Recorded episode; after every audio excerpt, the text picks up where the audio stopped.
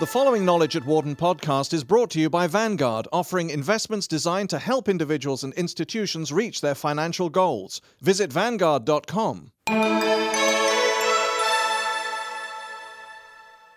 Digital rights management, dead or just evolving?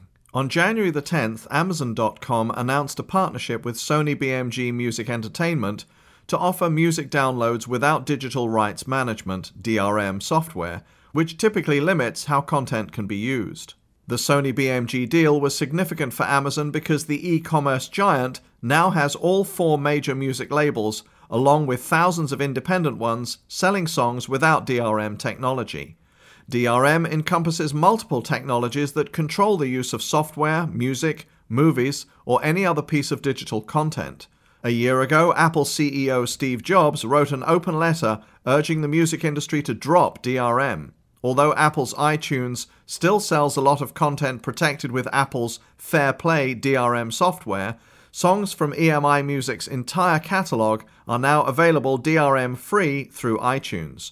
Amid declining sales, the major music labels are experimenting with new business models, including dropping their previous requirement to protect their music through DRM software. While DRM may be all but dead in the music industry, experts at Wharton note that the technology isn't going to disappear completely, it's just evolving.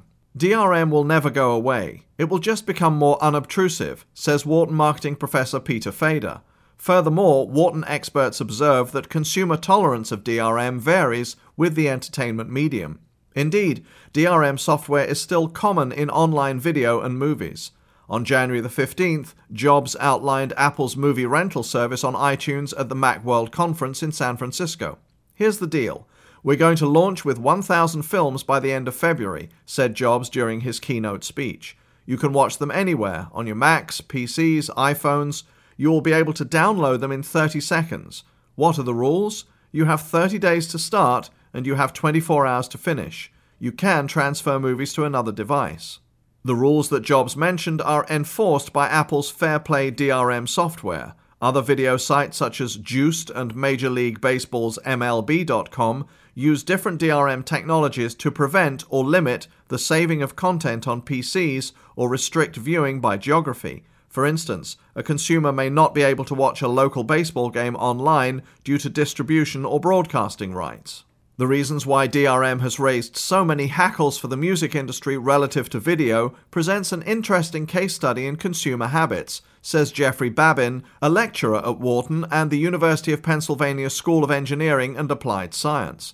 Music and video have different consumption patterns. Historically, we buy music, although technically we only purchase the license for it. And there's a consumer perception that we own it and can do anything with it. Video is different. It has a pay per view business model. We pay to rent movies, and we pay to go to the movies. We subscribe to cable service. That video model online is the same even with new devices and technology. Steve Jobs underscored the difference between how most people consume music and movies when he introduced Apple's iTunes movie rental service at Macworld. We've never offered a rental model in music because we don't think people want to rent their music. They want to own their music. You listen to your favorite song thousands of times in your life, but your favorite movie, most of us watch movies once, maybe a few times, and renting is a great way to do it. According to Andrea Matwyshyn, Wharton Professor of Legal Studies and Business Ethics, music has always been more portable and easier to record and transfer to multiple devices. That creates conflicts with the limits imposed by much DRM technology.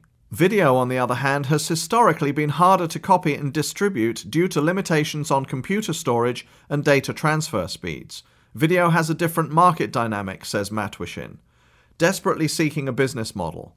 What remains to be seen is whether the discrepancy between DRM use with music versus video will continue in the future. While consumers may be generally more accepting of DRM for video, that could change as they expect to be able to move movies and television shows between devices like PCs and portable gadgets like the iPod.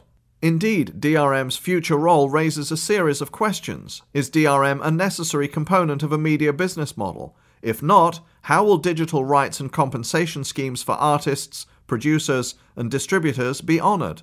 And what is the proper balance between the interests of media companies and those of the consumer. Experts at Wharton were mixed on whether DRM should be a component of the media business model. The music industry, for one, has largely decided that it could sell more songs without DRM, but Babin also notes that the labels have to experiment to offset a decline in traditional CD sales. According to Nielsen SoundScan, total album unit sales fell 15% between 2006 and 2007, and digital song sales rose 45%. Overall, however, the growth in music downloads isn't offsetting the declining CD sales. The music industry is desperately trying to figure out a business model that works for them and provides value to consumers, says Babin, adding that labels are dropping DRM in hopes of boosting digital download sales. Fader suggests that DRM by itself isn't an issue for media business models. In some markets, such as video, DRM can work because customers are accustomed to limits. In music, however, it's clear that DRM was an impediment. DRM is great when people are unaware of it, but it will not work where people are accustomed to doing things in a certain way and DRM alters that behavior. A business model success comes down to service and selection, Fader argues. For instance, Apple's iTunes Store uses DRM software but is relatively consumer friendly in the permissions it allows, so the restrictions largely go unnoticed. DRM isn't this horrible bugaboo, and making it go away isn't the cure all. Ultimately, there will likely be some sort of compromise when it comes to finding a media business model that is effective and protects copyright and intellectual property. Television networks, including ABC and NBC, are broadcasting television shows for free online, supported by advertising. Babin and Fader advocate a subscription model which has an inherent DRM component. If a subscription lapses, so does access to the content. We will move closer to a subscription model as we get closer to all media content being accessed everywhere, says Babin. This model will require a shift in the consumer state of mind the consumer will have to realize that he's only paying for access to the music. On the video side of the equation, subscription models already exist. Netflix, for example, offers unlimited online movie streaming for its DVD rental subscribers. The video model is really a derivative of television, Babin adds. Digital rights and compensation. While DRM is often hotly debated, it's just one part of a larger discussion about rights and royalties in the digital era, says Don Huesman, Senior Director of Information Technology at Wharton. Huesman argues that there is a looming war between consumers, artists, and media companies over digital rights. Indeed, one key issue in the current Hollywood writers' strike is compensation for content that is distributed digitally. On November the 5th, the Writers Guild of America went on strike over its contract with major film and television studios. That strike is ongoing, but the Directors Guild of America, another union, reached its own agreement with studios on January the 17th. The deal between the major studios and the Directors Guild doubles the compensation for internet downloads of movies and television shows and establishes residual rates for ad supported streaming video.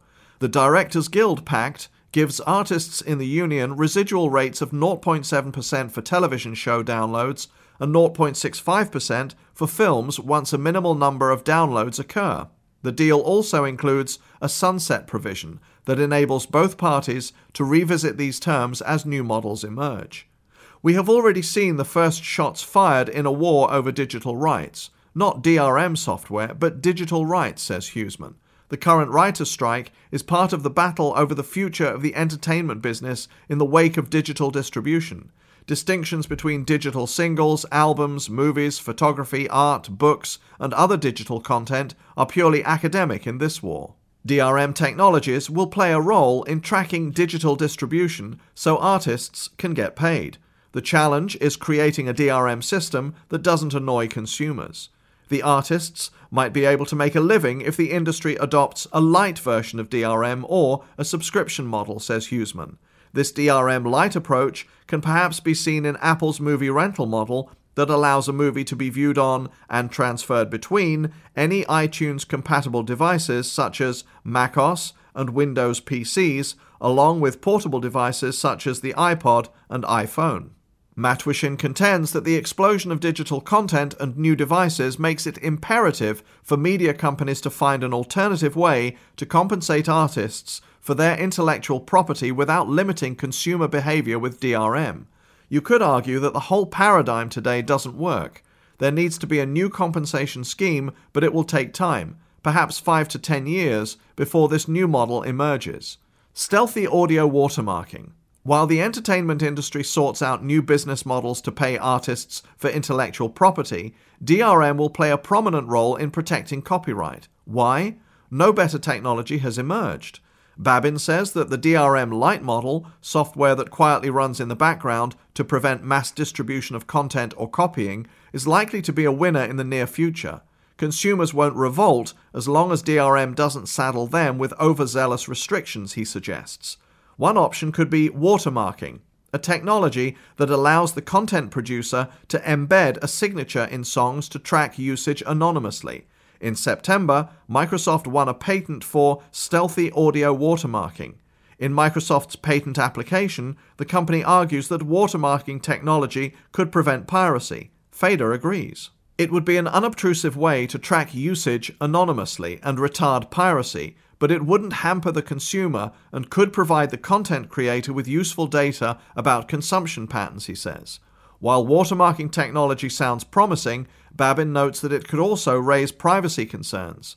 If watermarking is no different than a digital stamp, then there's no problem. But if the music industry starts using watermarking to pursue and prosecute individuals, it will raise new issues and the ire of consumers.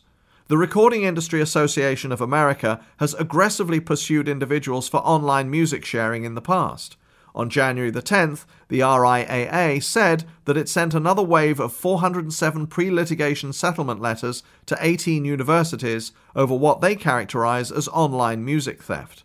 These letters provide students the opportunity to resolve copyright infringement claims against them at a discounted rate before a formal lawsuit is filed, the RIAA stated.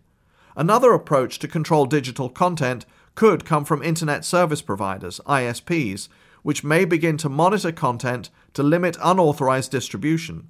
According to an article in the New York Times, AT&T has been talking to the entertainment industry about filtering out unlicensed copyrighted material on their networks. Network filtering of digital content is possible, Fader says, but it does more harm than good. There would be so many false positives. And where would ISPs draw the line?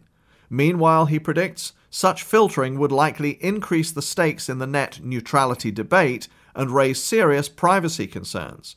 For now, DRM technology remains the standard since alternative solutions aren't ready, according to Fader. In the meantime, the entertainment industry should focus on finding the balance between satisfying customers and thwarting piracy. DRM isn't dead, he says. It's just evolving. For more information, please visit our website at knowledge.wharton.upenn.edu.